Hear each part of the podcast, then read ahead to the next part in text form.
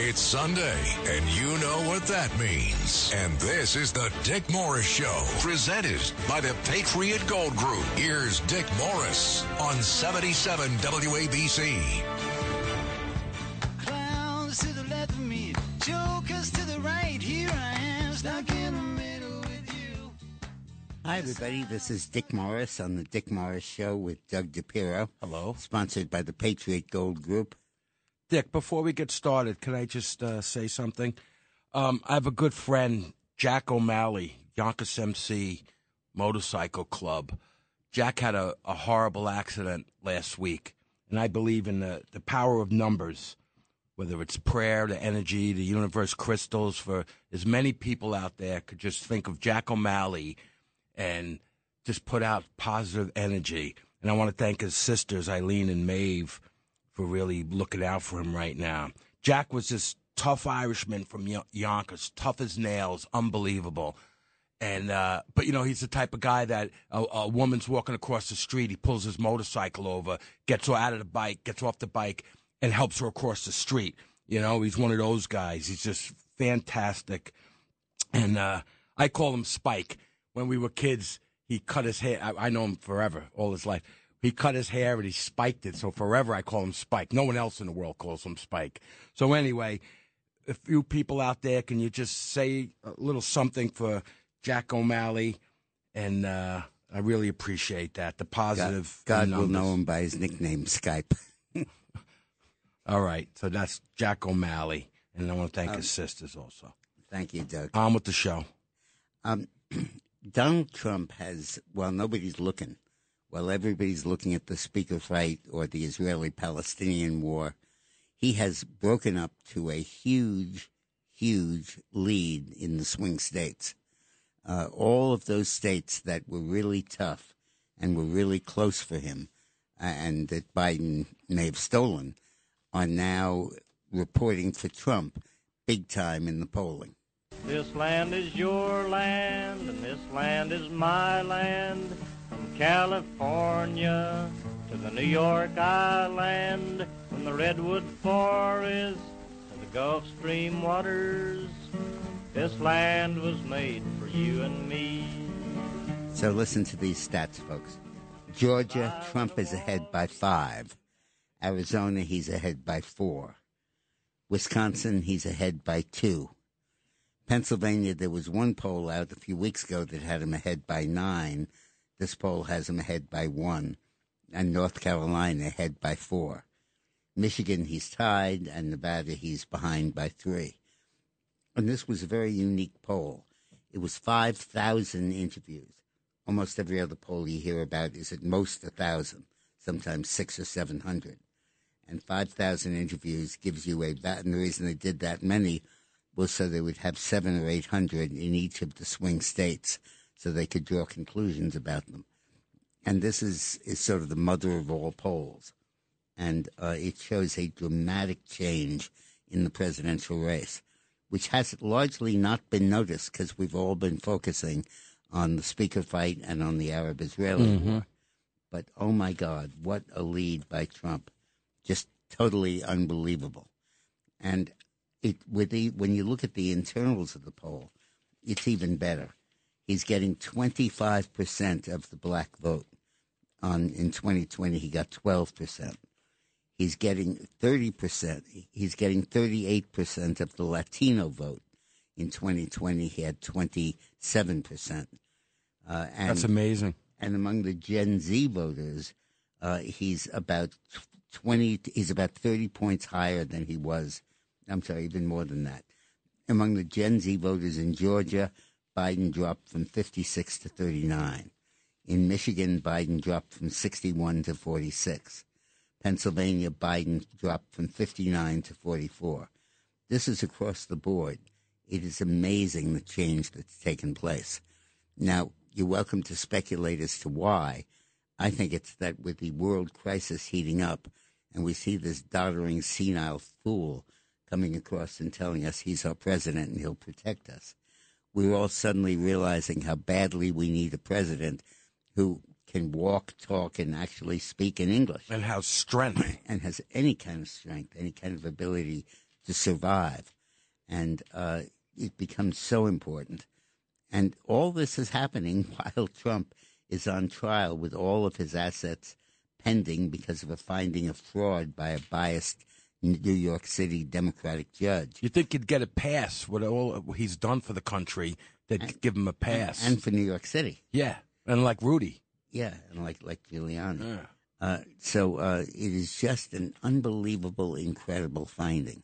Uh, and uh, as I said, it's all of the bases. It's blacks, it's Latinos, it's young people. This is just a wholesale abandonment of Biden and a wholesale embrace of Trump. Uh, Other than you know looking at Trump, I think they're looking at Biden that he and the Democratic Party that they just lied to the and finally people are realizing they've been lying to us forever. Well, I think the that's Democratic true. Party. But I think that, but that may be a reach for them to conclude. But I do believe that they conclude that Biden is simply incapable of being president. Hmm. I mean, is there anybody around here who would ever be willing to underwrite a life insurance policy for five years for Biden? I mean, come on. Would you be willing to say, I'll, I'll bet my premiums that Biden survives, functions, and is able to be president five years Or give now? him a 10, 10 year loan. Yeah. You know, there was a cartoon once in the 1950s, I remember, 57, when uh, Eisenhower had a heart attack. And everybody was writing that Nixon, who was the vice president, wanted to be president. So Herblock, who hated Nixon, cartoonist for the Washington Post, did a cartoon of Nixon and Eisenhower in the White House. And Nixon says, Hey, Ike, race you up the stairs.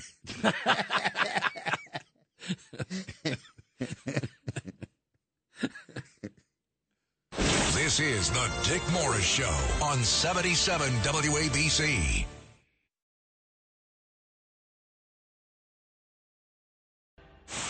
It's Sunday, and you know what that means. And this is the Dick Morris Show, presented by the Patriot Gold Group. Here's Dick Morris on 77 WABC. Back to the Dick Morris Show. You jumped the gun. You know, towns to the left of me, jokers to the right, and here I am stuck in the middle with you. But I like being stuck with you. You're a big audience and a good audience, and great comments, great call-ins. We're sponsored by the Patriot Gold Group. You know, when Biden delivered that speech from the Oval Office, and he said that it was imperative that we aid Ukraine and Israel, Ukraine and Israel. Those are our two allies, and we have to stand by them he was packaging a cause that gets 95% support from the American people with a cause that gets 55% support at best, continuing the aid to Ukraine. And it was a way of basically telling Israel, you're not that important. Of the 100 million, 100 billion dollars of money that he asked for, about 90 billion of it is going to go to Ukraine and less than 10 billion is going to go to Israel. So by packaging the two of them, he essentially says that I'm not going to approve Israeli aid until you can approve Ukraine aid. See, that's so And, wrong. and he's basically saying no at the same moment that he's appearing to say yes. Right.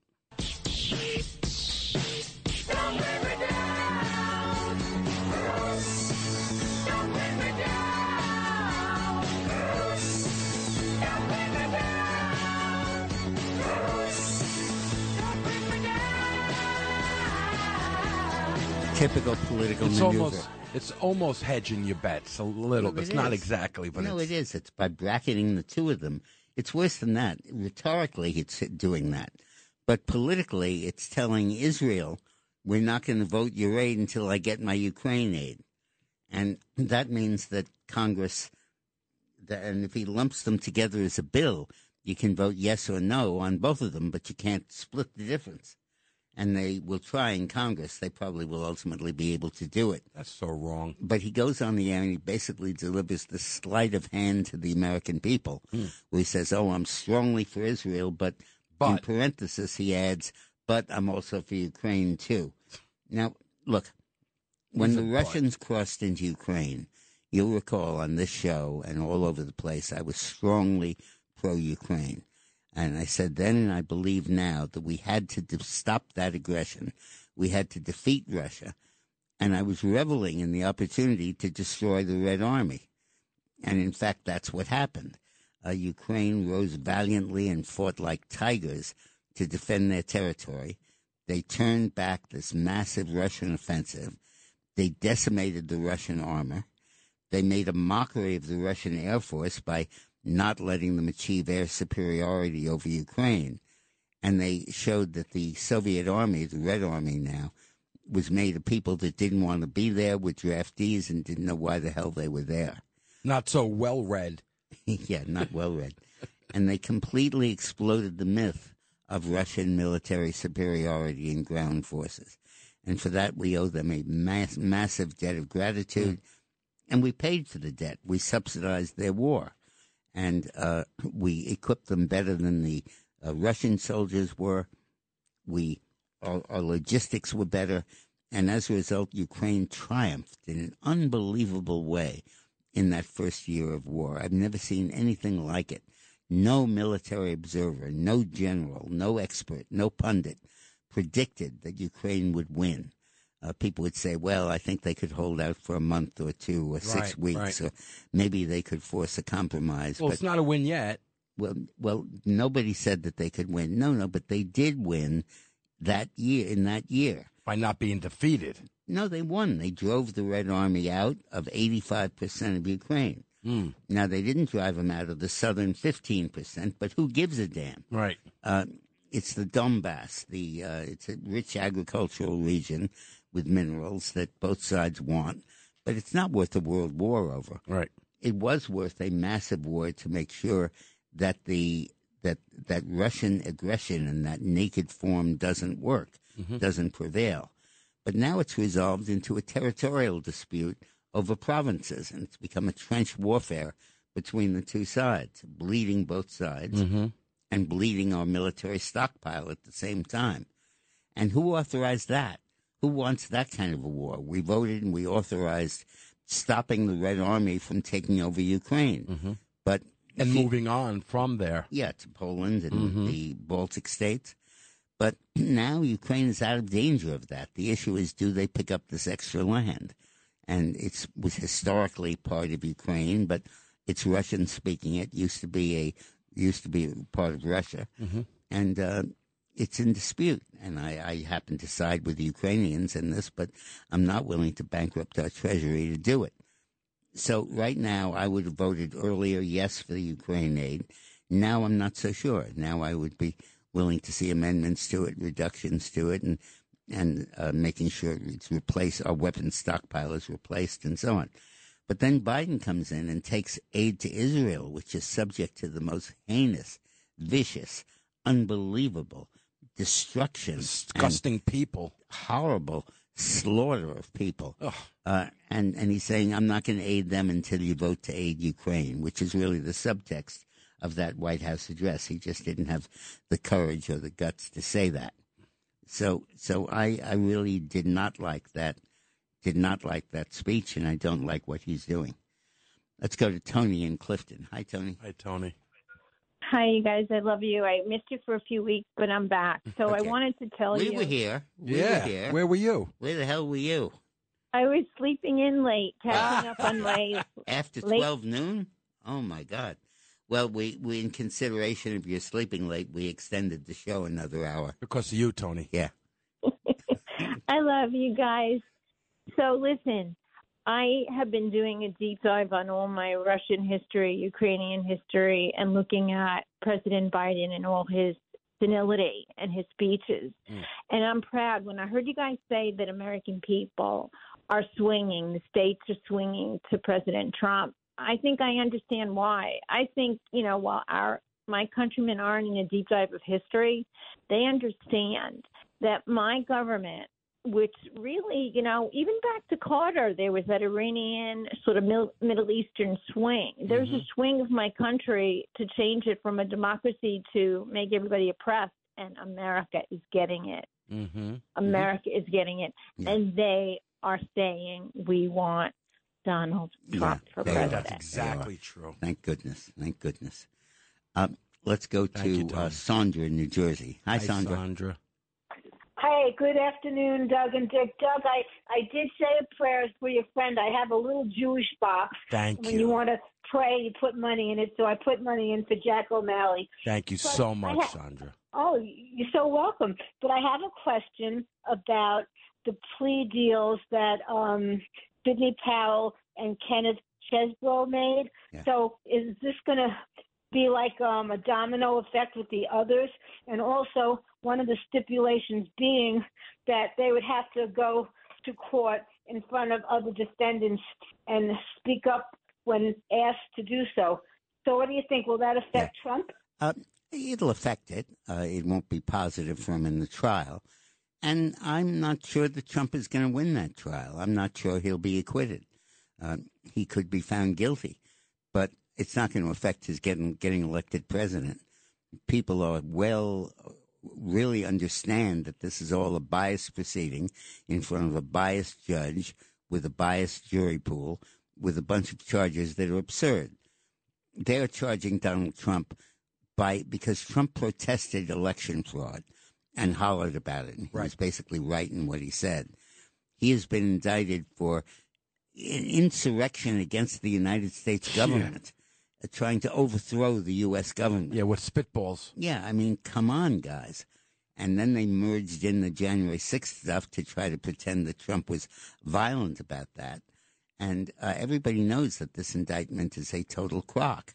And if he gets found guilty by a Democratic jury in a Democratic jurisdiction with a Democratic judge who's been opposed to Biden to Trump from the beginning, people are going to discount that.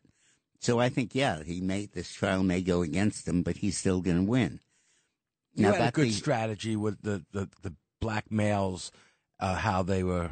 hmm So the but I think that apart from that, within the four walls of this trial, what happened was that the U.S. attorney decided to indict everybody, or the DA in Atlanta, and so she indicted twenty people, and the indictments are against people who, for the most part, don't deserve it. Uh, Sidney Powell, for example, with lawyer, was indicted, and her job was to look at the voting machines and look at the electoral vote count and come to and decide whether it was fair or whether it was rigged. And after a detailed investigation with a lot of people working on it, he concluded that the results were falsified. And uh, Cheeseborough, and Cheeseborough did even less. Uh, he said that if you find that the results here were wrong, and if you find that Georgia should not have gone for Biden, but should have gone for Trump, you can put me up as an elector and I'll vote for Trump hmm. if you decide that. So for these crimes, they've been indicted and they've pled. And they haven't That pled. doesn't sound like a crime. Yeah, they haven't pled because they've done anything. They pled because they bleed these guys of legal bills. They screw up their reputation. They drag them through the mud, and they cost them hundreds and hundreds of thousands of dollars. And if you just say you did it, uh, and and you can be pretty vague about what you did, uh, you can get out from under this. So naturally, they're taking advantage of that. Dick, let me ask you a question. Could there be any repercussions uh, towards the DA and the people that are doing all these things? You know, when they Well- find that it was false Well- type of thing. Is it, technically you can bring an action for false and malicious prosecution. Right. But we go to the same courts that are ruling in his favor now. got it. The real retribution is that none of these folks are ever getting a judgeship, and none of these folks are ever getting promoted if by if Trump wins. But there's no legal. But uh, there's nothing legal that you can do. mhm. And and I th- so that I don't think that these in these uh, plea bargains are going to make much difference. And if they get up in court and they say, "Yeah, we we think that the we overstated the fraud. Uh, we said there was stealing, and there may not have been as much as we said," I don't think it's going to make a damn bit of difference to them. Um, I think the the world will just continue to go on and continue to move toward Trump. This is the Dick Morris Show on 77 WABC. Hi, it's Lou Dobbs for Priority Gold, America's precious metals dealer. These are volatile times with high inflation, soaring debt, wars on multiple continents, and rising financial stress. Central banks are buying gold to diversify their reserves, so are many Americans. Call Priority Gold and find out how precious metals can help you diversify your portfolio. They're highly rated and happy to help. Call 1-866-303-6357 or get a free gold guide at PriorityGoldGuide.com. That's Priority PriorityGoldGuide.com. It's Sunday, and you know what that means. And this is the Dick Morris Show, presented by the Patriot Gold Group. Here's Dick Morris on 77 WABC.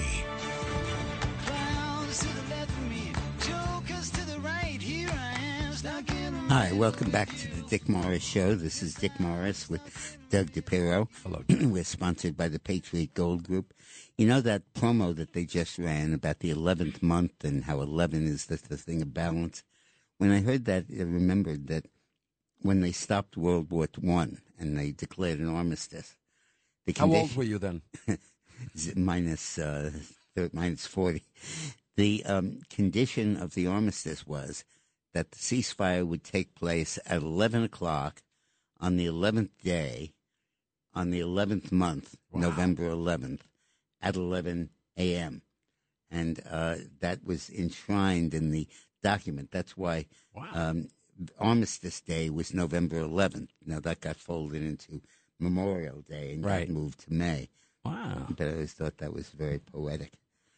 Um, I want to talk about something else now. The uh, Obamacare. You remember how when it was passed, Obama said that it's going to cost won't ever cost more than twenty five hundred Oh, yeah. dollars a year, Mhm. and it's going to plug this huge gap of people that aren't insured and can't get decent medical care Yeah, sure.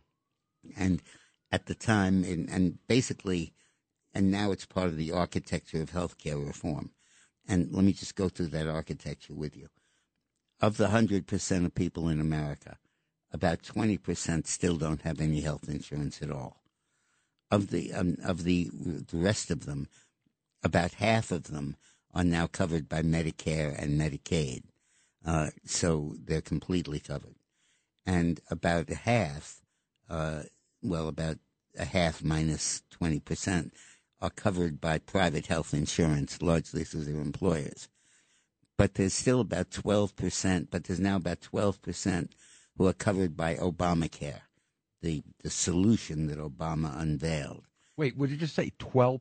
12%. That's it. Yeah, that's it. Mhm. And for that, the whole country went crazy. It was completely paralyzed. Remember how it broke down the whole computer system in the beginning? Yeah, right. couldn't even get it uh, launched. and, and Congress uh, was was deadlocked in midnight sessions, and they passed it on Christmas Eve, and just Was that, uh, we'll know what it's about after we pass it? Was Yeah, that, that was Nancy it. Pelosi? that was, that the it, same thing? Yeah. That's what she said. Yeah, we'll find out about it. Okay, it. well, it turns out that more that very few people are using it.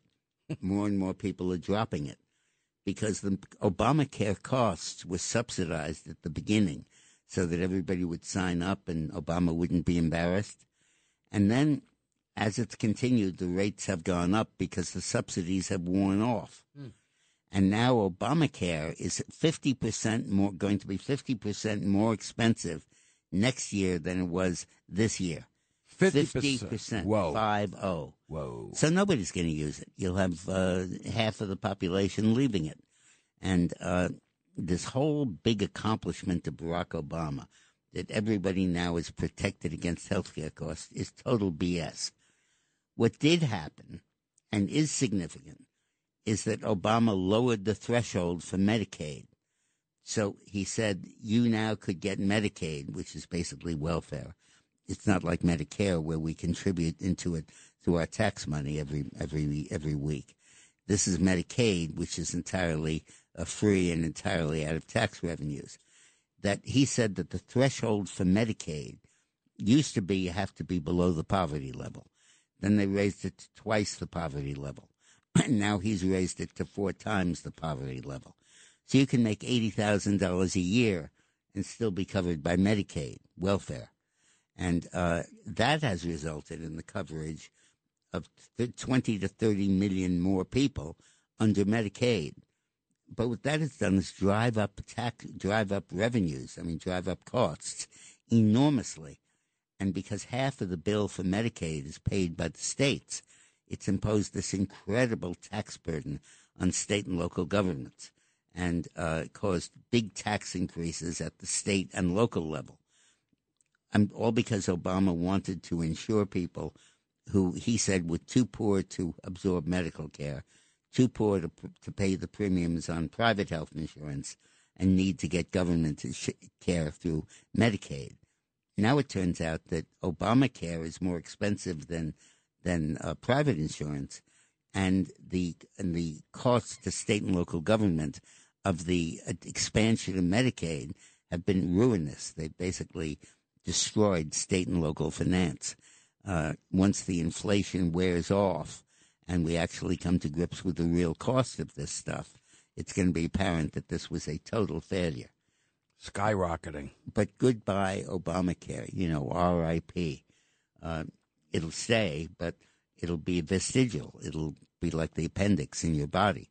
Uh, it won't do any purpose because nobody will be signed up under it. It would take an idiot to sign up under Obamacare now. And a new enrollment period is coming up in January. And you watch, nobody's going to sign up.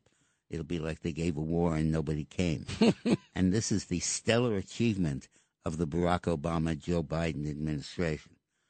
Incredible. Let's go to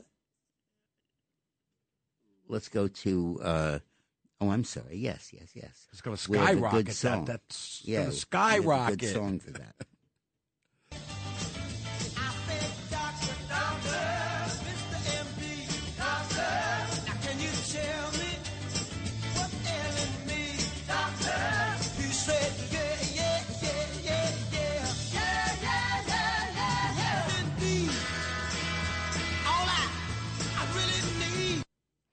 I, True and I even said it's going to skyrocket. Yeah. I tried to. true love is ailing me it's not the premiums tried on to- obamacare Right. ailing me so we need to send in a revised set of lyrics for that song Yeah. let's go to uh, adam in mineola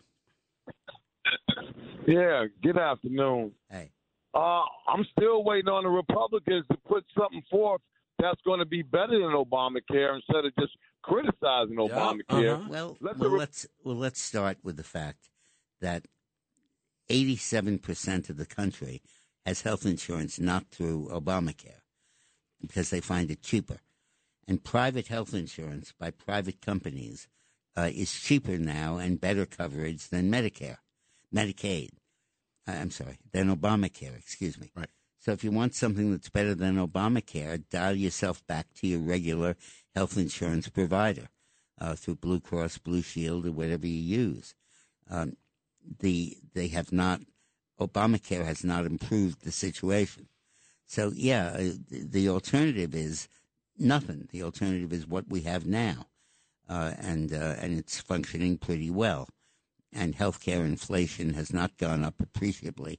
Obamacare costs have gone up, but nothing else has gone up that much. So yeah, I think that is the solution. I'm glad we have it. Let's go to Sal on Staten Island. Hey, Dick. Hey, Doug. My Hey, buddy, Sal. my. First of all, I state this with Christ Jesus said, when two or more are gathered in my name, I, I am there. And I want everyone to pray to Christ that he protects the land of his birth and where he sacrificed his human shell for our salvation. And bottom line is the world has to realize, but the world is turned into crap in plain English. They re- these stupid kids and these professors they killed Israelis, Italians, and Americans. Mm-hmm. They turned on their own people, and they're killing Americans. And are you stupid? As Michael, as uh, Michael Savage used to say, you idiots, you. They're idiots, don't they? Realize they're killing Americans. I grew up with G.I. Joes and Action Jackson, whether we were white or black or Catholic or Jewish. We were Americans. We were Sea Scouts. We cared about America. Yeah. This next generation, this person and next generation, they don't give a damn. Yeah. And well, that's scary. And the bottom line is, God bless America, Italy, Israel, and all the free countries of the world. And to end on a good note, three weeks from yesterday, all American veterans can get a free complimentary meal or appetizer or dessert at the main chain restaurants throughout the country on Veterans Day. Oh, really? Wow, that's great. And that was eleven eleven, like I said, uh, when the armistice came in. Uh, that that's interesting. Uh, let's go to uh, Don in New York City. Hey, Don. Hello, Don No, North Carolina. I'm sorry, North pardon Carolina, me. Don. yeah. I moved up. Yeah, I'm I'm interested in your take on the uh, impact of Cornel West on the election. I saw polls in the state of Virginia where he's drawing as much as seven percent of the poll Yeah. of the vote. Well, nationally, he's drawing about three or four percent, and it's all coming off of Biden. Uh, and uh, and now, of course, it's eclipsed a little bit by Robert Kennedy, who's drawing nationally about seven percent. But between Cornel West and Robert Kennedy, you're talking about probably a total of seven, five to seven points off of Biden relative to Trump. It'll make a huge difference. Say that again. You're talking about Biden's vote being depressed by about five to seven points. Wow, yeah. uh, which would be huge. It would be enormous. Uh, not quite as big as Ross Perot, who drew 19 percent of the vote, but it was. But it's very big. Now, um, Ross Perot was a conservative candidate, and half of his vote, he got 19 percent, came from Bush, and half came from people who otherwise wouldn't vote. and if that takes the place now with a Democrat leaning third candidate, be it West or be it Kennedy, uh, you're looking at Biden losing uh, some very significant points here. And Trump already has a three to four point to five point lead in the popular vote. And remember, Trump supposedly lost the popular vote in 2020 by three points. So if he's up four now and he was down three, that's plus seven. Wow. And then you take the impact of West and Kennedy, and you can see that this race is increasingly, increasingly looking very, very good. Um, so uh, thank you for the comment. Thank you. Um, let's go to Ruth in New York. Hello. Hi, Ruth. Hello? Yes. Hi. You just brought me back to a much easier time playing the Rascals. I remember seeing them several times at a club called Steve Paul's The Scene on 46th off the 8th Avenue. I don't remember that club. Yeah. 46th Street between 8th and, and 9th Avenue. It was called The Scene. Steve Paul's. Okay. Okay. Go ahead. And before I say anything, one of my greatest regrets in life will be that Donald Trump didn't buy Miss Universe sooner because I used to work as the travel companion, or at least my business card said the traveling chaperone for Miss Universe and uh, Miss USA, and I might have gotten to meet him, and I would have known now that I would. I would have voted for him anyway. The heck but with Donald I'm Trump. calling- A whole lot of guys would like to have had your job. Yeah. I'd like to meet Miss Universe. Miss America and Miss Universe all over the place. Yeah. But go ahead, please. after takeoff on the plane, it's like riding on a bus, and I was on a plane five, six days a week Mm. sometimes. Mhm. So, but um, All right, illegal immigrants. What are we talking about? uh, I the people that I know who are Democrats think they're having sympathy for illegal immigrants. Mm-hmm. I speak from experience. I'm a naturalized citizen. My family and I spent four years in a dis- German displaced uh, persons camp. Oh, Wow. You poor lady. And, um, uh, we waited for a legal visa. And I was four years old at the time, and I remember crying because I wanted a toy. And one of the children of the Nazis that worked there said to me, "You're going to an oven. You don't need toys." Oh my to an oven." God. God, Jesus. Yeah. Oh my but God. my father had opportunities where we could have come here earlier than waiting four years, but he didn't sell out the way people sell out to these um, uh, uh, uh, uh, drug sellers, they to, to the cartels.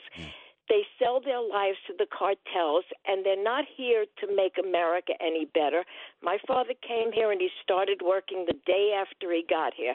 He was came from a poor family, so he apprenticed to a weaver when he was young, and he had a craft, and he went to work immediately. My mother's cousin sponsored him, knowing that they would God never have to him. pay Yes, anything. God bless for you. it. bless him. God bless your story, and thank God you're That's safe great. in the United yes. States. Thank you, Ruth. This is the Dick Morris Show on 77 WABC.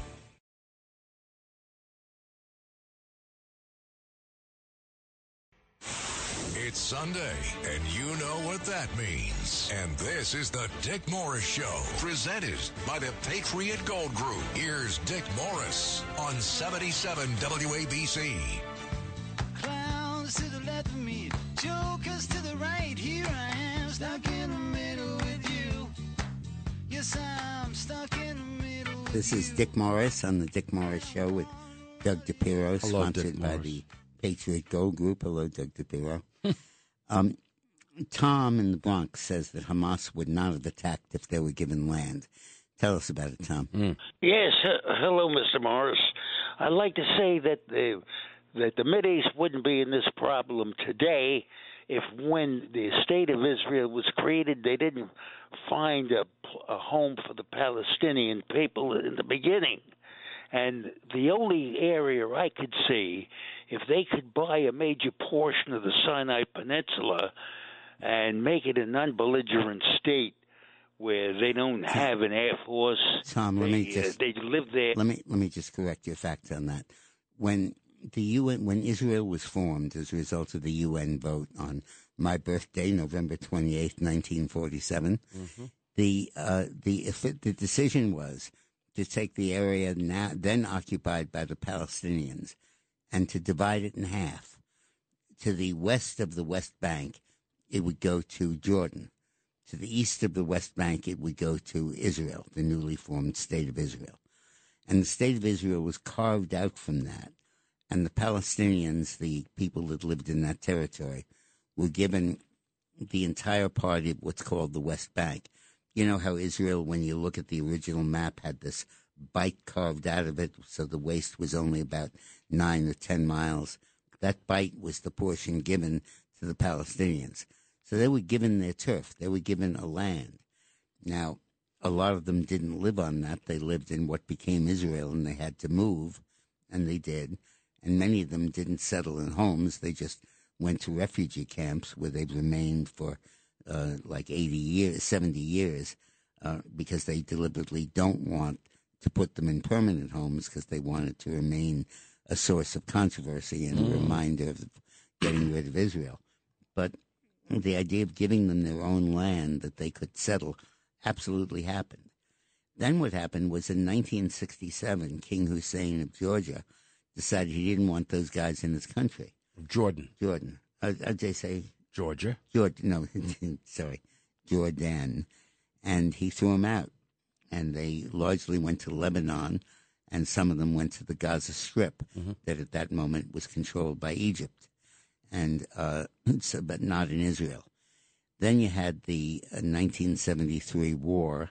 Israel won, and as a result of that war, the Gaza Strip was given back to Israel, and uh, and they have had it ever since, occupied largely by the Palestinians who were forced out of Israel and uh, chose not to live in Jordan and were thrown out of Jordan by the king, and that's how they all ended up in Gaza. Mm-hmm. But the illusion that if they had land, they would have peace, that is that is totally and completely. they want to wipe Israel off the map. Yeah, period. their goal Yeah. is that. Mhm. Now, Donald Trump has a new theme in his campaign that is resonating very well and, and is very important and really taps into a very important issue in our country car choice.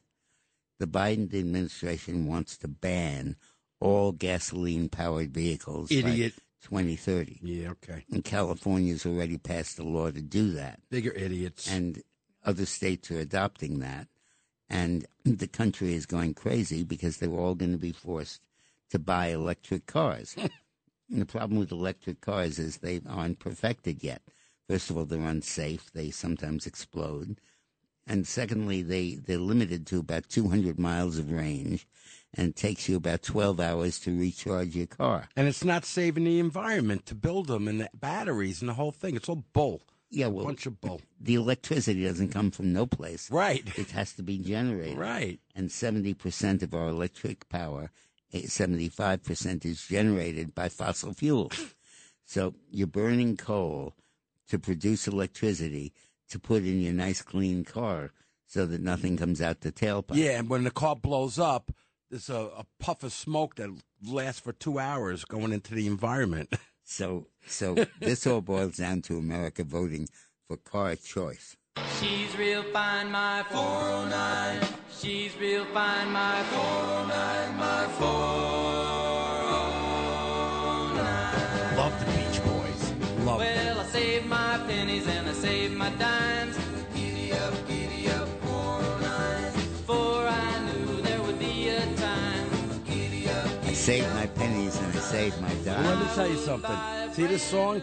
I'm in my garage in Yonkers, right down the street from Jack O'Malley, building all my cars and motorcycles and listening to the Beach Boys. Yeah. But I want to say this one time. I'm going to repeat myself. I said this last week. I think I said it the week before. Mark my words. There will not be electric cars in 10 years. They will not be any. There's going to be like a classic to have one. I'm telling you, it's not going to happen. Let me talk a little bit about the derivation of electric cars. Uh, in my youth, as you know, I used to be a liberal, and I uh, I was very focused on getting rid of the gasoline engine Mm-hmm. and replacing it not with an electric motor but with hydrogen power. Back then, you were thinking that? Yeah. Wow. And in fact, I was working back then with Arnold Schwarzenegger. C- circa, circa. When, when we talking? 80, 1980. Wow, amazing. On a on a pro, on an effort to do that, and hydrogen made all kinds of sense. First of all, you didn't have to use electricity to produce it. Right. Um, you you it came naturally, or you do electrolysis of water and you get your hydrogen. Uh, but there's plenty of hydrogen around, and it's not hard to get. It's water. And, and They the- they have to make it safe. There's there's a issues the- with things. Yeah, the von Hindenburg blew up. But but you do. Uh, No, the Hinden. Oh, you're right, Yeah. von Hindenburg, right? but the um, but the point is that it has no emissions. The Right. only thing that comes out of your Mist. motor is no, is water. Yeah. There's a trail of water, like you couldn't hold it in till the rest Oh, behind, behind your car. maybe you. Yeah, behind your car. And my car. I always say my motorcycle. My my motorcycle doesn't leak. It marks its territory. Okay, good.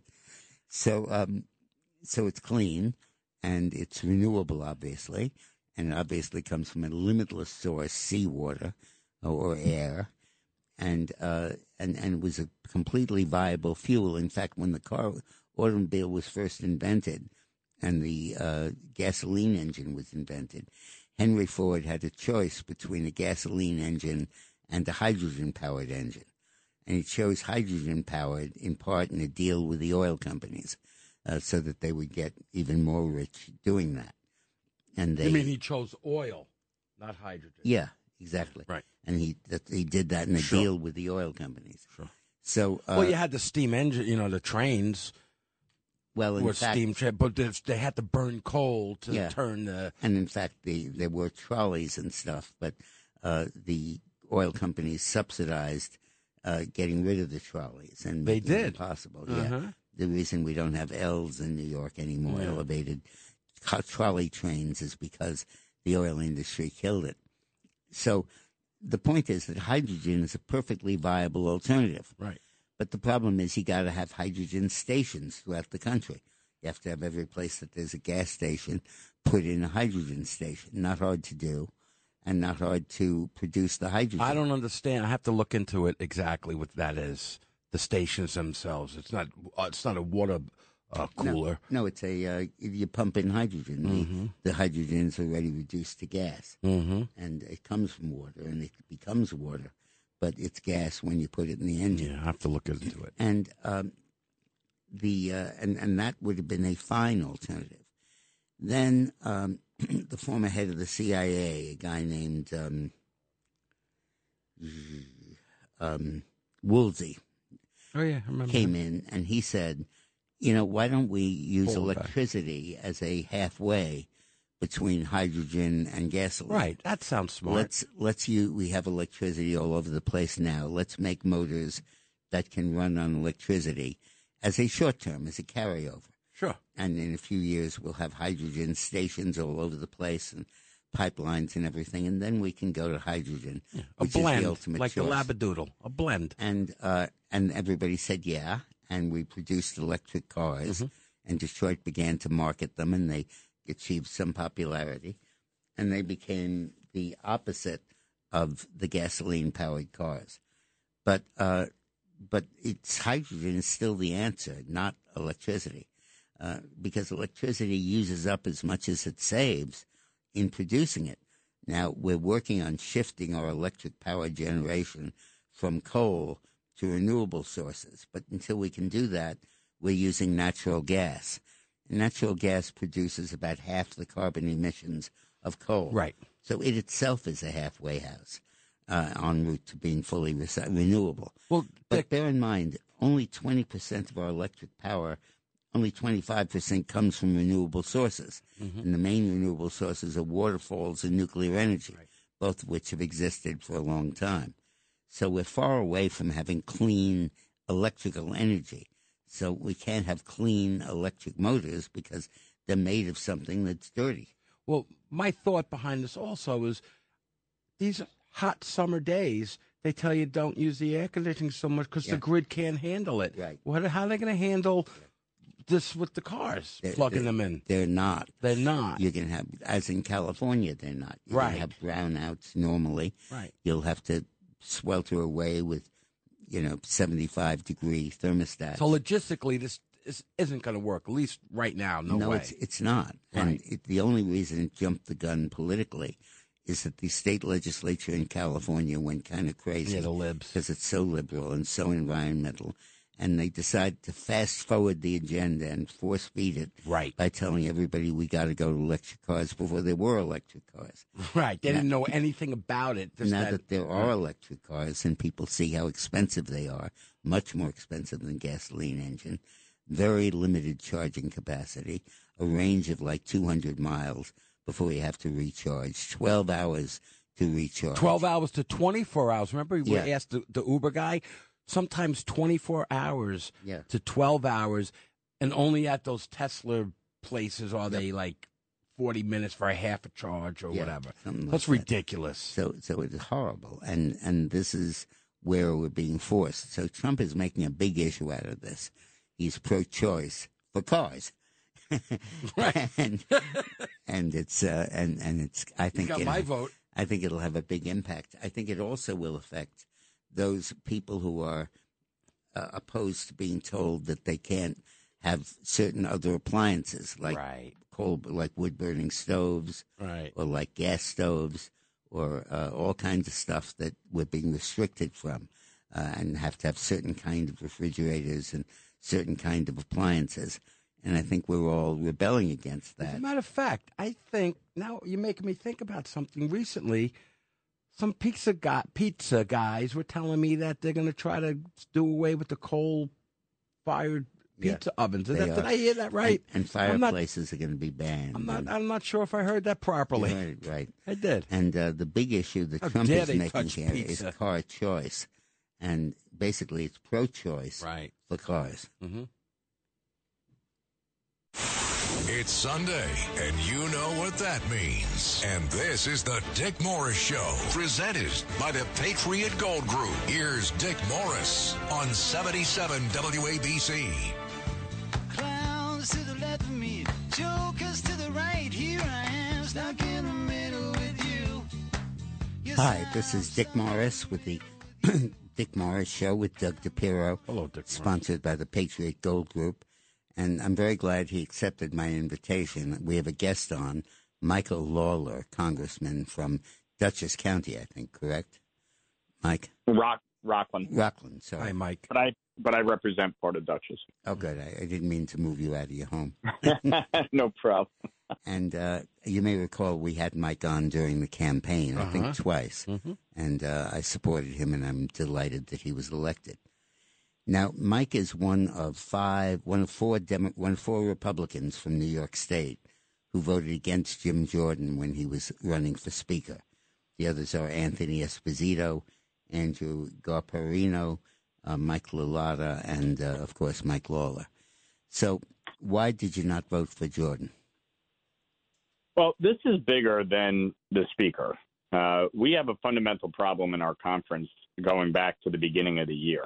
Uh, we have had upwards of 20 people throughout the course of the year uh, that, in my opinion, have undermined the conference uh, at every turn, uh, starting with voting against McCarthy for 15 rounds in January, taking down rules throughout the course of the, the year, uh, voting down the conservative CR that would have cut spending by 8% uh, and enacted border security, and giving given us the ability to really uh, hammer. You're Schumer referring to the group around Matt Gaetz, right?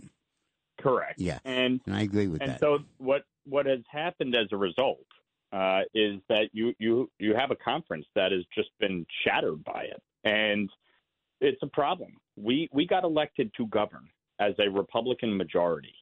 Uh, and for all the talk a few weeks ago by Matt Gaetz and some of my colleagues about the need to pass our appropriations bills, by what they did by removing McCarthy, eight people teaming up with 208 Democrats, including AOC, Rashida Tlaib, Ilhan Omar, uh, they they upended the conference. They upended the majority. Mike, I, I don't mean to interrupt you. I, really- I, yeah. I get that.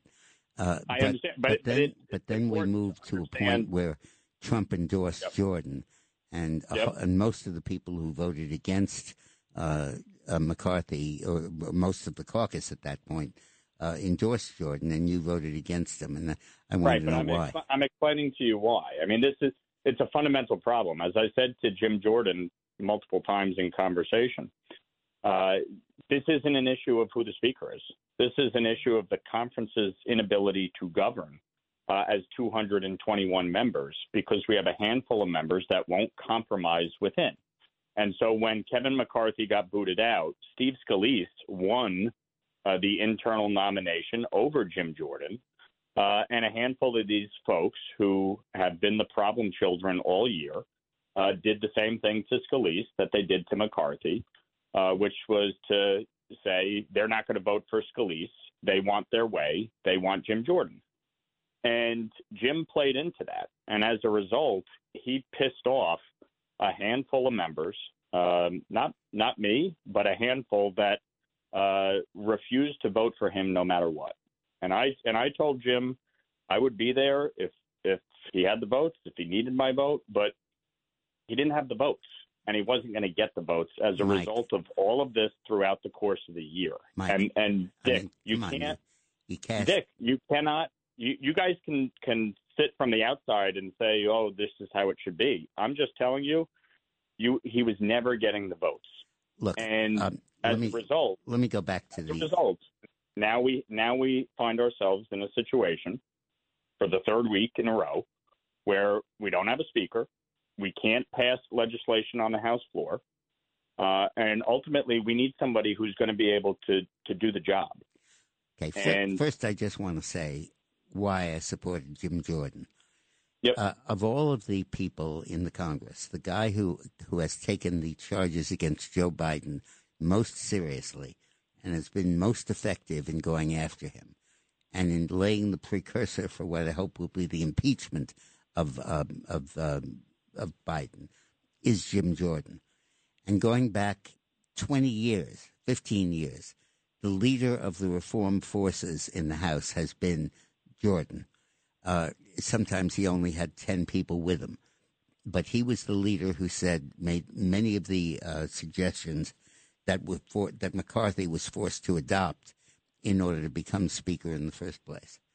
And uh, the, the, uh, the, your statement on, on Jordan was that you didn't vote for him because he didn't uh, support repealing the uh, state and local tax exemption. No, that was tax. that was the that was the statement put out by the Long Islanders, not by me.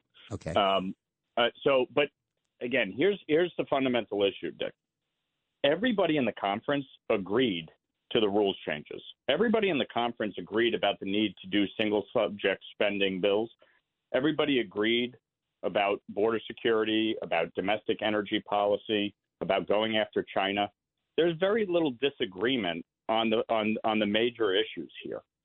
But when you have people within the conference that refuse to cooperate when it comes to passing these bills, Yeah, but why'd you uh, take it out want, on Jordan? want to change and want to change, But why'd you uh, take it out on Jordan? it's not taking it out on Jordan. I'm t- what I'm telling you is and what I told Jim Jordan directly, you have to bring Matt Gaetz and company together with all the swing district members, with those that were, you know, Scalise supporters who got twisted about what happened to Scalise.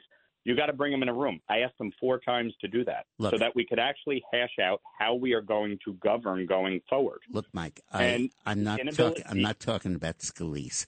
Uh, Scalise was next in line.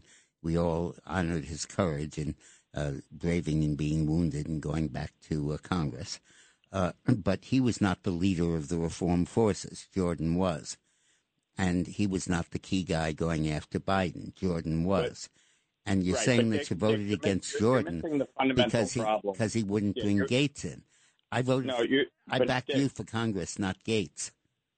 I understand, but Dick, you're missing the fundamental problem here. The majority of the majority is what governs, and if you don't have that, you don't have a majority.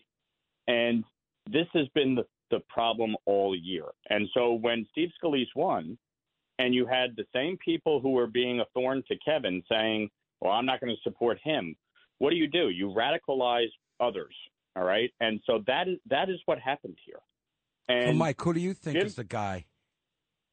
I think I think now we have a handful of people who have stepped forward. I think Byron Donalds is a is a great up and comer in our party. Yeah. Uh, I worked with him on financial services. I, I like Donalds, and I don't like Emmer, the other guy you're thinking of. But look, look. The the point is, anybody listening to this interview can conclude that you voted against Jordan because you wanted to vote against Gaetz.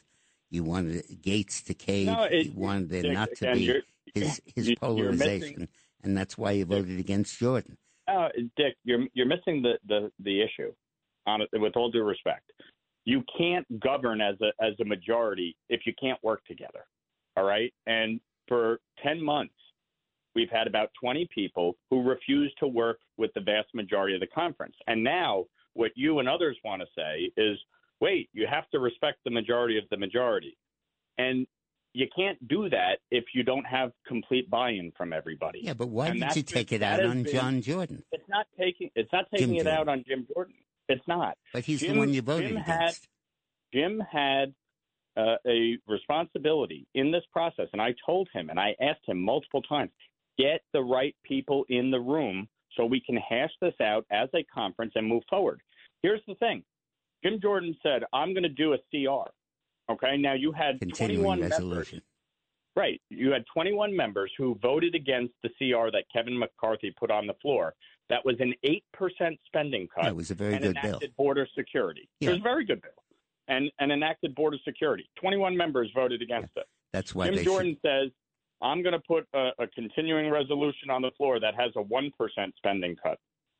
And these people kept saying, well, we're not going to support that. And we kept asking him, well, how are you, how are you going to get the same problem children to actually govern? Because that is the issue here. It is. It I really is like, not about. I feel like I'm back in the second grade, and Mrs. Plesser, my teacher, was holding me after school because Joey was misbehaving and talking and disrupting the class. should have beat up Joey. And she was taking it out on me. And Mrs. Plesser was a wonderful teacher. I still call her Mrs. Plesser, first and second grade. But come on, guys. Uh, and I think right now the issue is that we have got to get moving. We've got to select a speaker. So listen up. Correct. No, look, that's that's the fundamental issue, and everybody's going to have to. You talk too much, you worry me to death. Talk too much, you even worry my pet. You just talk, talk too much. Nothing personal, but you know, the whole country is sitting there looking at the Republican Party. We celebrated when you all won the majority. Many of us helped you. Uh, and now you're just pissing it away, to use your phrase, because you can't find the perfect guy. And he hasn't disciplined the other members. Mike? Well, yeah, I'm- I'm here. Look, Dick. At the end of the day, um, we're not going to have a majority if we can't hold seats like mine, and we can't hold seats like mine if we look like a bunch of assholes to the country. Yeah, so how about and the reason we're like the reason we're in this mess, all right, is because of people like Matt who blew up the majority for no reason. Look, Matt there was is absolutely terrible. no reason He's- to do what they did. He's awful. I look forward to going into his district when he runs again and campaigning against them. He's a scourge. He absolutely screwed up the whole majority. But at some point, you have to vote for somebody. At some point, you have to vote yes. And uh, I would just appeal to you to do that because uh, I, the other guys you're looking at, this, I don't particularly like Emmer, and I've got nothing against Hern and, and all of that, but and McHenry if he's still running. But come on, the whole country is going crazy. And the important point is that you can't pass anything until you have a speaker. You can't give aid to Israel. You can't keep the government running. The whole country comes to a halt while you all try to find somebody that 212 of 221 of you like. Again, this this is why you don't do something like this in the middle of a session uh, when you actually have a lot of work to do. Uh, but we're going to have to figure it out this week. We're going to have to settle on somebody, get behind them, and get back to governing. Uh, because that is why we were elected. We were elected to hold this administration accountable. We were elected to take on their really bad policies from the border to spending uh, to the international crises that they have created. And you've done Uh, a wonderful job, Mike. You've been uh, true to the anti illegal immigration. You've been a strong supporter of Israel. You've been there whenever they talk about tax uh, cuts and, and holding spending down. So you are a vast improvement over the your Absolutely. opponent, and thank God you were elected, and I hope you get reelected. But come on, learn the word yes. okay, thanks very much. Thanks, Mike. All right. Thanks Thank for you. putting up with my friend Dick Morris. Not a problem. Uh, and we're and uh, listen, everybody's frustrated. We'll get there this week. Thanks, my man. Okay. All right. This is the Dick Morris Show on 77 WABC.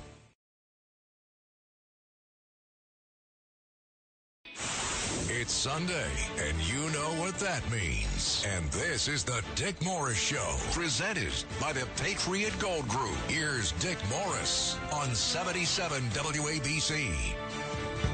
Clowns to the left of me, jokers to the right. Here I am, stuck in the middle with you. You're the joker to my right, by the way.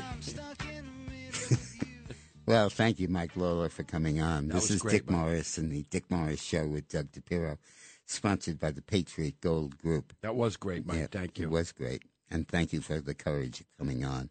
I'm sorry I played you talk too much over your interview. That wasn't supposed to happen exactly No, like that, but it, was, it was funny. It was Eh, my personal message to the Republicans in Congress. but not okay. just to Mike. Yeah, not Mike's a good Mike. guy.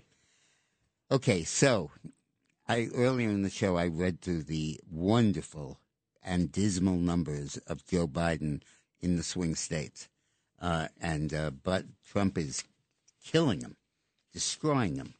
Trump is five ahead in Georgia, four ahead in Arizona, two ahead in Wisconsin, one ahead in Pennsylvania, four ahead in North Carolina, tied in Michigan, and only three behind in Nevada.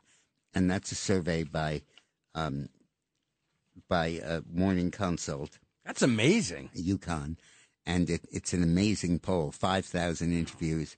You'll never get a poll of a larger sample for a long time, and this is absolutely incredible. It means that while we've been focusing on the stupid speaker fight we were just talking about, on on, on this horrible war in the Middle East, Trump has been racking up points because people can see obviously that it is impossible to continue with President Biden.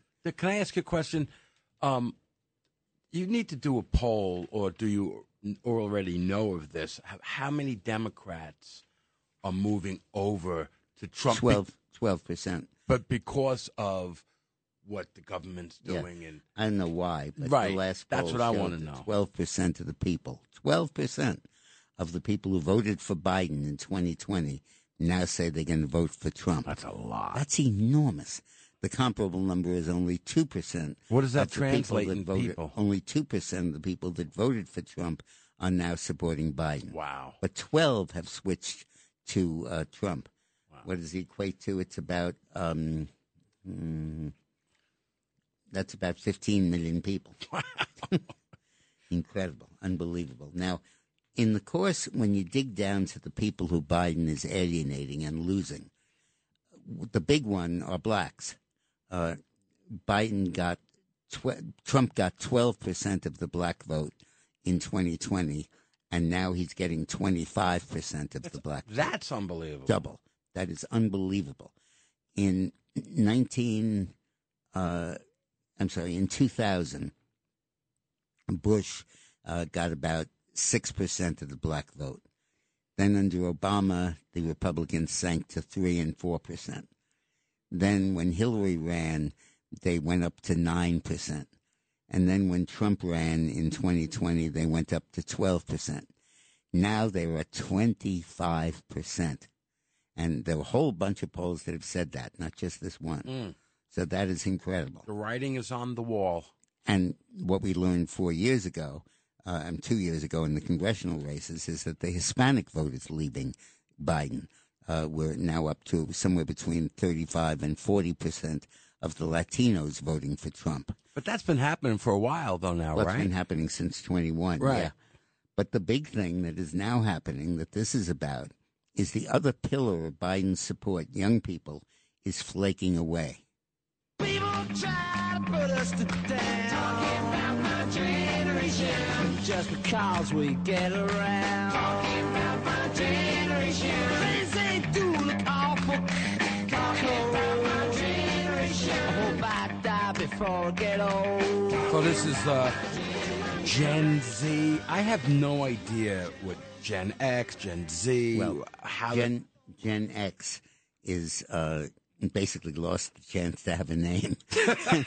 you have the Boomers, then you have the Millennials, uh, and now you have the uh, and then you have the Gen Xers. Well, if you have Gen Z, what's going to next one? Gen Zero? Not up to that yet. Because there's no more after Z. Well, we're not up to that yet. But Gen Z technically is 18 to 25 Uh-huh. Among the electorate. Got it. And behind them are the millennials, who are 25 to 35 or to 40 among the voters. And th- that's how you break it down. But Gen Z is absolutely key to the Biden support. The Democrats were elected in 2020, to the extent they were, by the votes of Gen Z voters. Wait, say that one more time. To the extent that the Democrats won in 2020, Mm-hmm. which the newspapers tell me they did, uh, it was largely it was Gen Z voters that did it. Now, among Gen Z voters in this big poll that was just finished by Morning Consult, Mm-hmm. in Georgia, Biden has dropped from 56 percent to 39 percent of Gen Z. Of Gen Z in Georgia, 56 is what he got in 2020.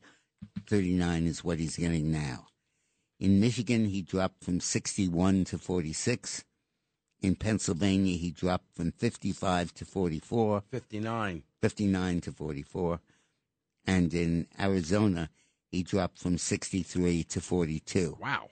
So these are huge decreases 10, 20, 30 point drops.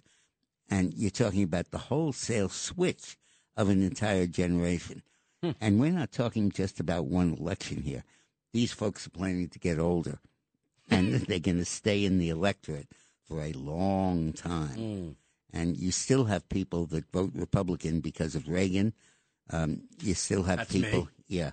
You still have people who are uh, voting for Democrat because of Obama, and this this Generation Z voters is going to be like somebody once likened it to the snake that swallowed the mouse. You see the mouse as it goes through the snake's Yeah. digestive system. And here you have the Gen Z voters. They're going to show up in every single poll, in every single election, creating a margin for the Republicans. Interesting. As long as Trump doesn't screw it up, He as won't. long as the economy is good. And he does as well in his next term as he did in the last term. Well, he's going to do that. But boy, this is an incredible shift, a very, very important shift. And combine this with the shift in the black vote, and uh, Joe Biden and the Democratic Party are over. This is the Dick Morris Show on 77 WABC.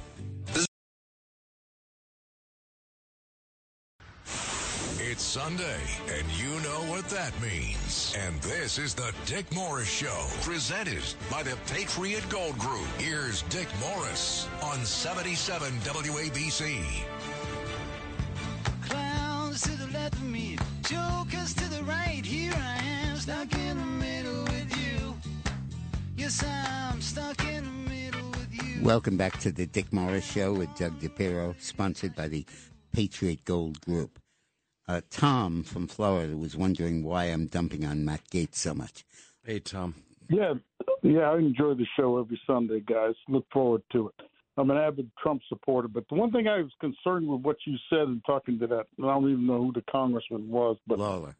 uh, was the fact that you said you couldn't wait to come down and campaign against uh, Matt Gaetz here in Florida. I feel as though Gaetz did what Trump did. He did so much to expose the the RINOs and the fraudsters up there. I mean, just look what happened to uh, Jim Jordan that when he stupidly asked for that secret ballot uh, as far as him running for the speaker job.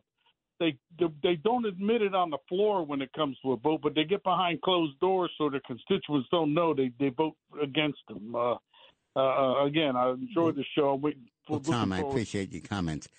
The stuff I got against Matt Gaetz is that he is against everybody and everything.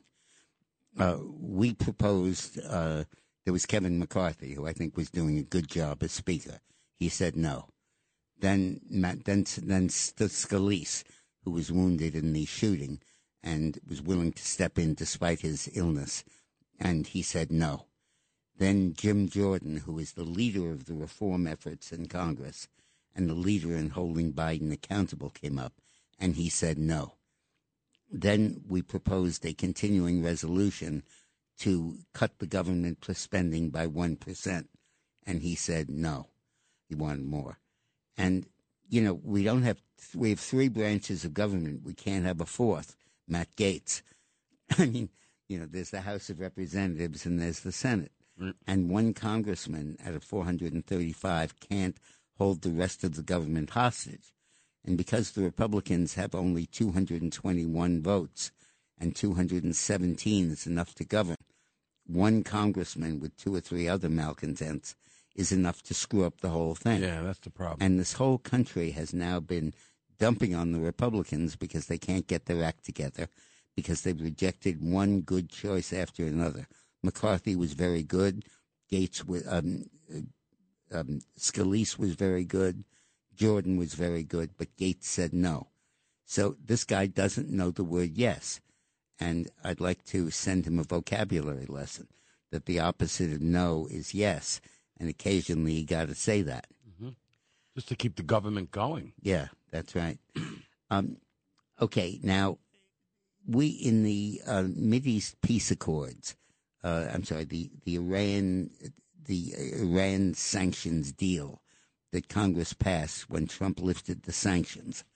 There was only one good provision that the Democrats got in there, which is that Iran was prohibited from fire from testing uh, missiles. When They- Biden lifted. when Biden lifted, excuse me, They- Trump imposed them, and Biden lifted. Right. And as a result, Biden will, as a result, Iran can no longer uh, fire missiles or test missiles. Now they sunsetted that provision. They said when they passed the deal that in October of 2023, this prohibition would come off automatically because they expected Iran to behave itself by then but Iran hasn't. It's gotten worse. And now they are taking no action to reinstate the ban on Iranian missiles. As a result, Iran can no longer be called on to abstain from activities relating to nuclear capable ballistic missiles, hmm. including testing. Additionally, the UN Security Council will no longer be obligated to approve Iran's import and export of items that could contribute to developing a nuclear weapon delivery system or the development of rockets currently used by Iran proxy terror organizations around the region and the world, like Hamas. Who's running the and train? Now, right in the middle of this invasion by Hamas, and these very weapons being used by Hamas, the Biden administration is sitting back and doing nothing to reinstate this clause that has been sunsetted.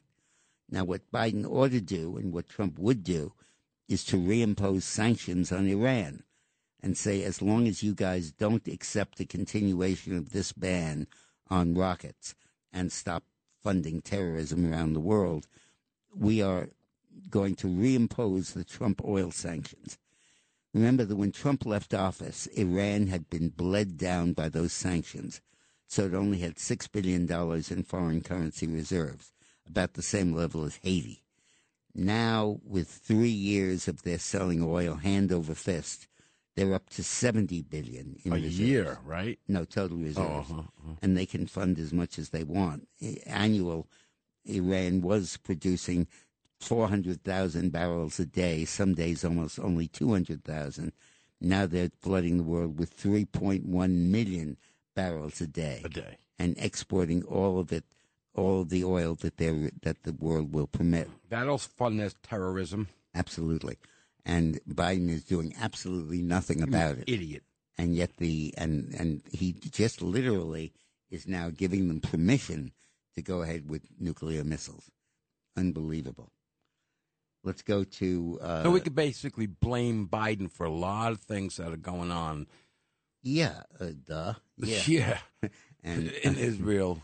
And uh, well, the Hamas. whole war is because of that. Right. Hamas could not have invaded without the oil money Right. that Biden gave them. Just like uh, Trump when he got rid of ISIS, he Right. basically blew up all the oil fields that they owned That's and right. said bye bye. So the Biden message to uh, Iran is essentially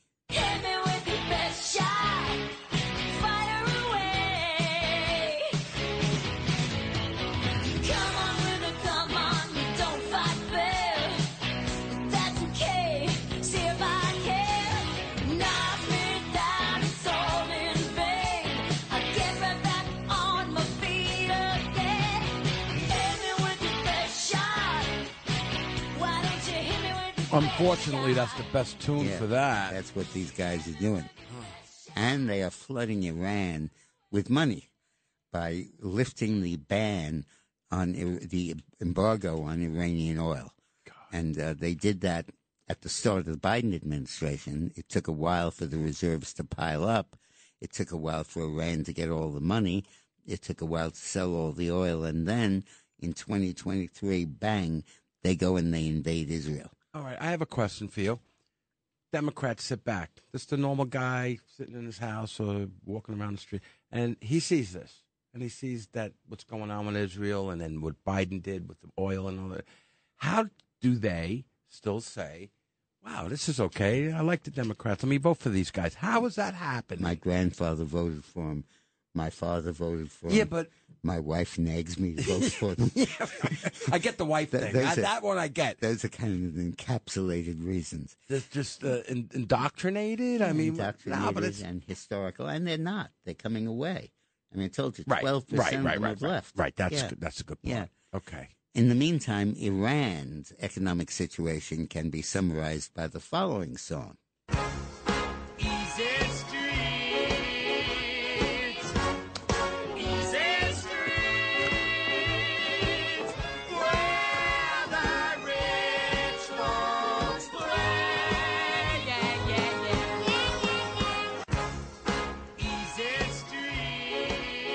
You know, we have fun with these this music and these songs, but it's not funny. No, you know, it's not. like we laugh sometimes when we play great song, but it's really not Yeah. good. It's not. Let's not laugh, So please. let's- no having fun. Let's go to Pamela in New Jersey. Hi, Pamela. Hi. Um, oh, I enjoyed the song interlude with Michael Law- Lawler, and uh, that really got my spirits up because all week I've been hearing how Lawler and Esposito have been acting childish and saying ugly names uh, below their position. And the gang of eight, so-called, a lot of them, they're they're going along with Jordan. Now, uh, and I know, I, I understand what you're saying about Matt Gaetz, but we, we're being introduced to him, and uh, we're kind of happy with the way he stuck to his guns because we don't see that very much with he stuck to Republicans. his guns, but the guns aimed at us. Yeah. You know? Right. Okay. But you know, now you have Andy Biggs. You know, okay, let's go with Jordan and and and the rest. You know, are are going to follow in line. But what I'm seeing with the Esposito, the Garbarinos, and the group from Florida and the one from Texas and Lawler is they're just doing this out of childish vendetta. Now, we're going to teach you a lesson. I think you're and right. Goes back to Mrs. Plesser and uh, Joey. Poor Mrs. Yeah. He's still alive. uh, no, unfortunately not. Let's go to Corey on Long Island. Thank you, uh, ma'am. Hello, Dick and Doug. How you doing? Hey, Corey. Doing good. Um, I want. I had a couple questions on JFK Jr., but first, you guys were talking about the electric ch- car thing. Can I chime in something on that? yeah, you were talking about RFK, I think. Oh, I'm sorry. I'm sorry. Yeah, RFK.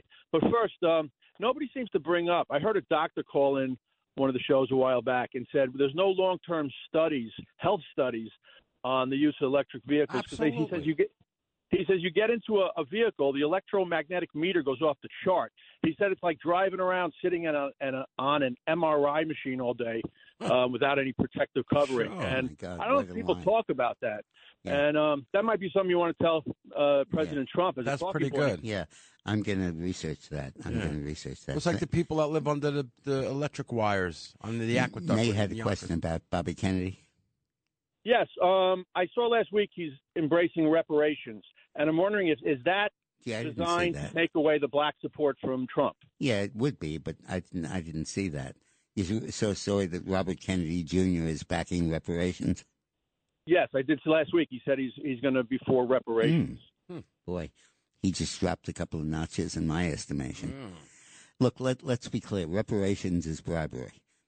The only purpose of reparations, other than making your great, great, great, great, great, great, great grandfather, eight of them, happy, while he's six feet under, Makes is is that is bribery, and uh, sh- and the and that's why the Democrats are passing it, and Gavin Newsom will support it so that he can buy enough support uh, so that he can win uh, the presidency if Biden steps out. And uh, it's it's absolutely terrible. But I didn't know that about Robert Yeah, we're gonna look into that. Thank you for thank you for tipping Once me off. again, once again, Dick, with the Democrats, they look at that and they don't say, "Oh, geez, you know, what are we doing here with the reparations?" Let's go to uh, Joanne in Westchester. Hi, Joanne.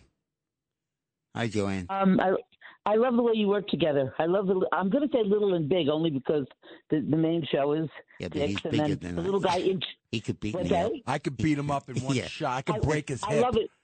Oh, you, oh, you wouldn't dare. No. He's too knowledgeable. you would. I love would- him. He's my I love, Google. the, I love the way you interject. Oh, I love it. It's great. great for all of us, anyway. And let's see. Okay, so real quick, um, I have to. I, you know what? I need a whole show though because I have too much to say. But I'm just going to focus on. I, I do. Could you give me a show? Yeah, you could you get do, one. Could you guys? Could you guys do a show on the good that Trump has done in his dur- for the duration of his life. I know so many stories from people. For I mean, not just hearsay. I know real stories about the guy. You know, they have him as a monster. Most of these people. Okay, you got this. Okay, so where it pertains to you right now is I'd love your opinion on this. Um, why is it that um, you know you guys are so for him as I am? We see the good, forget the garbage nonsense and this one and Stormy, all the nonsense stuff, and, and all these indictments. You know, which are forget about it. We'll forget about that for now. But you have people even on seventy seven. Won't mention names. I don't have to. You'll know who they are. But they hate him, and they constantly. I'll just give you one example. One guy said one day, uh, well, what could he? What, what did he do? What did Donald Trump do good for Israel except that one thing, the, the monumental event that he moved the uh, embassy? You know, he did that. Other other than that, nothing good. Well, the other good. thing he did for Israel is that he took Saudi Arabia and uh, United Arab Emirates and the other uh, the other states of the Middle East uh, that were financing the opposition to Israel, other than the oil we're letting Iran sell, and he flipped them basically into allies of Israel. And uh, if the that's obscured now because the we gave Iran so much money that they're able to do the stuff that they're doing. But uh, his what he's done is incredible. You talk about New York. Look at the Wollman Memorial Skating Rink. Oh yeah, Drive no up- one could get that thing together, and he did it in what a month. drive No. up the West Side Highway and think of the of the beautiful. derelict buildings that were there and the railroad yards and everything. Right, and he used to now- paint the windows to look like real windows because it was abandoned. Absolutely gorgeous. How Yeah. much that guy's He's done for New York. amazing, the guy. Well, thank you. And uh, our guy says that uh, line two, Joseph in Connecticut's a good call. Okay, well, yeah, uh, Joseph in Connecticut, please. Hello, Mr. Morris. Yes, uh, first let me state I have a background. I'm a college t- uh, chemistry professor over 40 years. I went to St. John's Pharmacy School in the 70s, so I think I know what I'm talking about. Now, another problem with these uh, ra- uh, uh, these electric vehicles is the ionizing radiation. Now, the study came out in the international. There's a study, International Journal of Oncology, of uh, March 3rd, 2017, and basically saying warning against the radiation causing cancer. Uh, when you're in an 3rd. electric vehicle, That was it's March like being exposed. Hang on a sec. That was March Okay. 3rd, 20 what? 2017. And what- 2017. What's the name of the journal? Humanizing health effects of non-ionizing radiation. That's a Non-ionizing. Okay. radiations are microwaves, which the batteries produce, and other radio frequencies. That's why you can't get uh, AM radio in these cars because it blocks it out. So this is uh, it was always considered that ionizing radiation causes cancer, but this study showed pretty clearly, and it was supported by the NIH also at that time, uh, that non-ionizing radiation like microwaves and radio frequencies uh, in that ra- uh, wavelength of microwaves and a little bit more um, TV waves, radio waves, a- at a concentrated point. And those electric vehicles, it's they are like uh, m- Off the magnifying chart, glasses. Yeah, yeah off yeah, the for, chart. for, for absorbing those radiation points, and you're exposed to that when you're sitting in an electric vehicle. Now, if you're there for a year, two years, I this this study is very pretty interesting and really damaging to uh, what uh, these vehicles can do. I'll get I'll Uh, get the study, uh, That's great, Joseph, Joe. and I really appreciate your That's call. fantastic. And I'm Thank going to go through it and do a segment on it. Thank you. Thank you. This is the Dick Morris Show on 77 WABC. This is the Dick Morris Show, presented by the Patriot Gold Group. Here's Dick Morris on 77 WABC. Clowns to the left of me, jokers to the right. Here I am, stuck in the middle with you. I'm stuck in the middle. Hi, welcome to the Dick Morris Show with um, my friend here is stuck in the middle. kidding. and sponsored by the Patriot Gold Group. There is a new player in the journalistic area that we're going to talk about now. It's called NewsGuard, N E W S G U A R D. And it was set up by an ultra, ultra left winger named Steven Brill. I followed his career for many, many years. What's the last name? B R I L L, and he's uh, he's very much a catalyst of the extreme left. And uh, wherever you see a left wing cause, you'll see Steve Brill under it. He's not. I don't know if he's wealthy, although he may have gotten wealthy, but he's a very he digs hard. He's he's a very strong journalist, but with very strong leftist credentials. And he heard all the complaints about the news media being biased, and uh, he feels that they're biased to the right. so he helped set up an operation called um, News. Uh, I'm, I'm, I'm missing it, but to, called Media Matters. Excuse me. Oh yeah. I'm getting like Joe Biden. And No, Media never. Matters is a, uh left wing organization that monitors everything any conservative radio or talk show host says. And if you say anything wrong, they jump all over you. Right. They contact your, your employer. They contact the station. Your they, grandmother. They, they write the FCC. They complain to your grandmother. It's like And- Facebook. And they don't disclose the fact that they're partners with big tech, big pharma, the National Teachers Union, and they're funded in part by a $750,000 grant from the Department of Defense. Wow. God knows how they figured that one out. Mm. When they when COVID was raging in the beginning, they rated discussions on the media of COVID coming from a lab in China as disinformation. Oh, that's them. That's them. Ah. And they uh, and they they told people to tune off those stations and not listen to those hosts. Oh, of course. They discredit it as, as misinformation, hmm. disinformation, which I think is worse than misinformation. And they are this, this raging left wing group that is all over conservative media now. And whenever you say anything that they don't agree with, they are all over you. Tell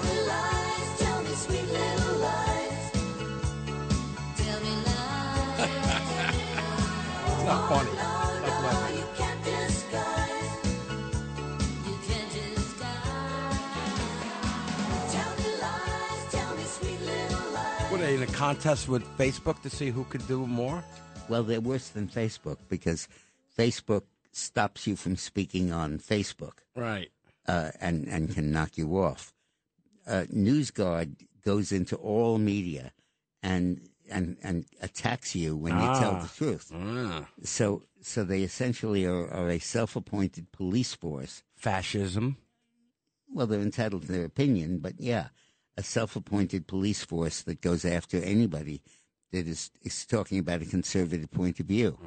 And uh, I think they're they're disgraceful. They're terrible, and nobody knows about it. They're brand new. This is their first year.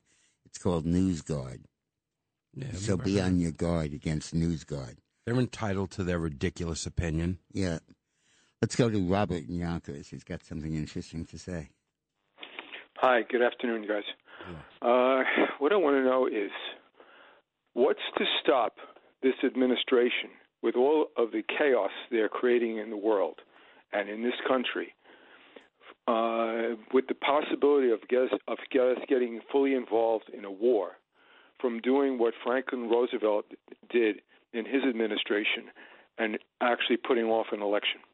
Well, first, Roosevelt never put off an election.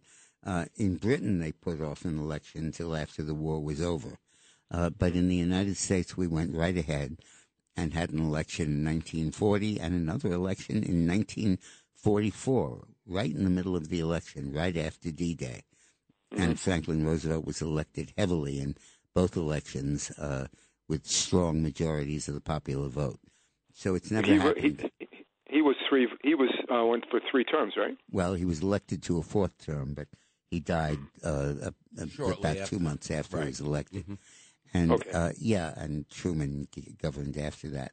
But Okay, um, but there is that uh, you, we have to be alive to that danger. It's always conceivable. I don't think Biden can cancel the election. I don't think that it's constitutional. I don't think the courts will let him. I don't think the Democrats will let him do that because his popularity has sunk so low. But it's always possible. It's something we need to keep an eye on. Let me go to Mimi in New Hyde Park. Minnie, I'm sorry. Hi, how are you? I'm good. Um, I- I'm talking about the Democrats uh, speaking about Jim Jordan and the uh, the idea of getting um, emails that have had death threats, especially by Granger. She changed her vote for Jim Jordan. I have a whole list, and also um, I don't have Gaetz. He voted for Scalise. He voted for Jim Jordan. So I admire him. I know you don't like that statement, but I admire him very much. And he said okay to to uh, he was getting uh, straight votes, seven bills I think, and the, the CR. I- don't think Jim Jordan offered a CR. Yeah, he did. They- a, He was voted. with a 1% cut in spending. But I'm unaware that uh, what you said that Gaetz voted for Jordan. Um, I don't think he did, but I don't know that. So maybe I'm wrong. I'll check that out, Minnie. And thank you for thank you for calling that to my attention. Let's go to Mike in St. James. Hello, Dick. Uh, Dick, the uh, prisoner swap about three weeks ago between Iran and U.S., where uh, supposedly six billion dollars was released in the banks to Iran. Did they ever get the money? Well, not yet. Uh, the money went to Qatar, which is basically a pro-Iranian satellite in the Persian Gulf, and Qatar holds the money and has claimed that it has not released it to Iran yet. Um, that's the claim. We don't know. That's not a very transparent government. It's not a very safe place to leave the money. But um, the answer to your question is who knows whether it's been delivered or not. The idea of trading $6 billion for hostages is insane. Each, every human being in the world could be a hostage. Right. You just go around with a gun and you round up a few of them. You can make some And money. you put them on television. You say, we're going to kill them if you don't give us a billion dollars per prisoner. Uh, I mean, it's the it's the biggest racket in the world, and uh, Iran is doing it, and the U.S. is falling for it. There's only one way to stop that, and that's what Ronald Reagan did. He said, "No, I won't do it. I will not free. I remember the, that. will not pay bribes to free these hostages," and uh, and ultimately that worked.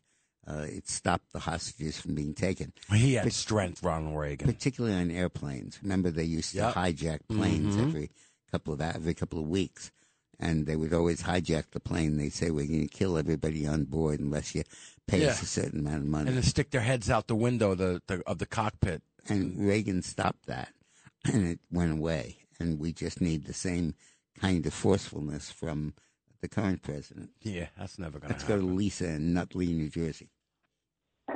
Hey guys, good afternoon. Um, question for you. Um, well, Joanne made a comment, and I have no problem calling Anthony Weiner out. You you experienced what he was saying a few weeks ago with his comments. Um, that he states them as if they're fact, which is a joke. But in the meantime, uh, the EV vehicles, we have these windmill farms that Governor Murphy wants to put off the coast of, of New Jersey, which is just killing whales. They're just Yep. as evil Absolutely. as the e, you know the EV cars, and he will he's proceeding forward with this, and he does not care about what the New Jersey residents say, the animals that are dying, or the mammals that are dying, Even and eagles. Yeah, well, the eagles have the wind turbines as their problem, and uh, and the whales do too. Yeah. Yeah. Uh, it's Was it a incredible. frequency of- When- or- or something Well, to I think that? the whales are attracted by it, or There's something. frequency or something, uh, It's, yeah. it's something to do with their mating ritual. Oh, they're boy. seeking. They're All right, seeking a don't make woman fun and of they it. Don't get make a, fun uh, of it. They get a, a, a windmill. No, but you're right, Lisa. Yeah. But uh, yeah, I think it's insane how the environmentalists and the left just completely ignore everything ex- for their one priority. I just saw an example of that the other day. Um, there was a big headline in the New York Times that said that that organic organic fertilizer is is causing starvation throughout the world. And apparently, the deal is that the the environmentalists are saying we have to have organic fertilizer to feed our hogs. We can't use just regular fertilizer. And the fact that we wha- wha- wha- what's the difference? Organic, isn't it organic? Wha- I don't know the difference. Yeah. I don't know enough about about Of crapola. yeah, that subject to explore it deeply. Uh, but, oh, yes, you do. But here they're here they're they're the environmentalists are saying because you're not using organic fertilizer, Uh-huh. you can't use regular fertilizer because it's not good enough for our hogs, and the result is a big drop in hog production and a big drop in food supplies in the third world. Mm. This reminds me of the controversy about DDT that we had years ago Right. when we were spraying DDT to to deal with uh, with our insect problem, Right, in crops- in crops, right. Yeah, and uh, and they decided that DDT was bad for the birds and and wildlife. Oh, yeah, right. And they banned DDT, and after ten years after they banned it, they find this huge spike in malaria and tuberculosis in third world countries, diseases that had been extinct were coming back because the DDT was killing all the mosquitoes. Wow. And you couldn't, uh, and you, you, and it was destroying the environment. So this is this is just the same damn thing. You take one thing and you make it a top priority, and overshadows everything else, and you completely throw the ecology out of kilter. Uh, all that because it's fashionable. Right. Exactly. It's fashionable. Yeah. So um, this was this is a big week for me. This was Uh, great. tomorrow, Tuesday, my new book is coming out. It's entitled uh, "Corrupt: The Se- Hidden Story of Biden's Dirty Money," and it talks about all the money he got from China and Iran and from uh, Kazakhstan and from Costa Rica and from a host of other countries in the world. And included in this is information that was broken on the on uh, by Greg Kelly uh, yes, the other day. I love that guy. Where he showed that there was a two hundred million, two hundred thousand dollar check written by James Biden to Joe Biden, personal money. And in the book, I reveal the backstory of that. James had fallen into tax debt and owed six hundred thousand in a federal tax lien. So Joe Biden went around saying that the Overseas Investment Private Investment Corporation, an agency of the federal government, should give a loan to a guy named Hyansky, who was a Delaware car dealer. And they got the loan, and Hyansky turned around and wrote a half a million dollar check to James Biden. He used Gotta to get his pay book. off his tax loan, his tax lien, and he kept the money. And uh, the check that Kelly unearthed was listed as loan repayment, two hundred thousand dollars, presumably to pay back the money for the uh, tax lien Mm. that Biden took care of for him, So- that Joe took care of for him. Check out that So book. get my book. Uh, it's called Corrupt: The Hidden Story of Biden's Dirty And I, Money. I want to thank all the people that are praying for my friend Jack, Jack O'Malley. All right, Spike. God bless him. God bless you. And your sisters that are taking care of you.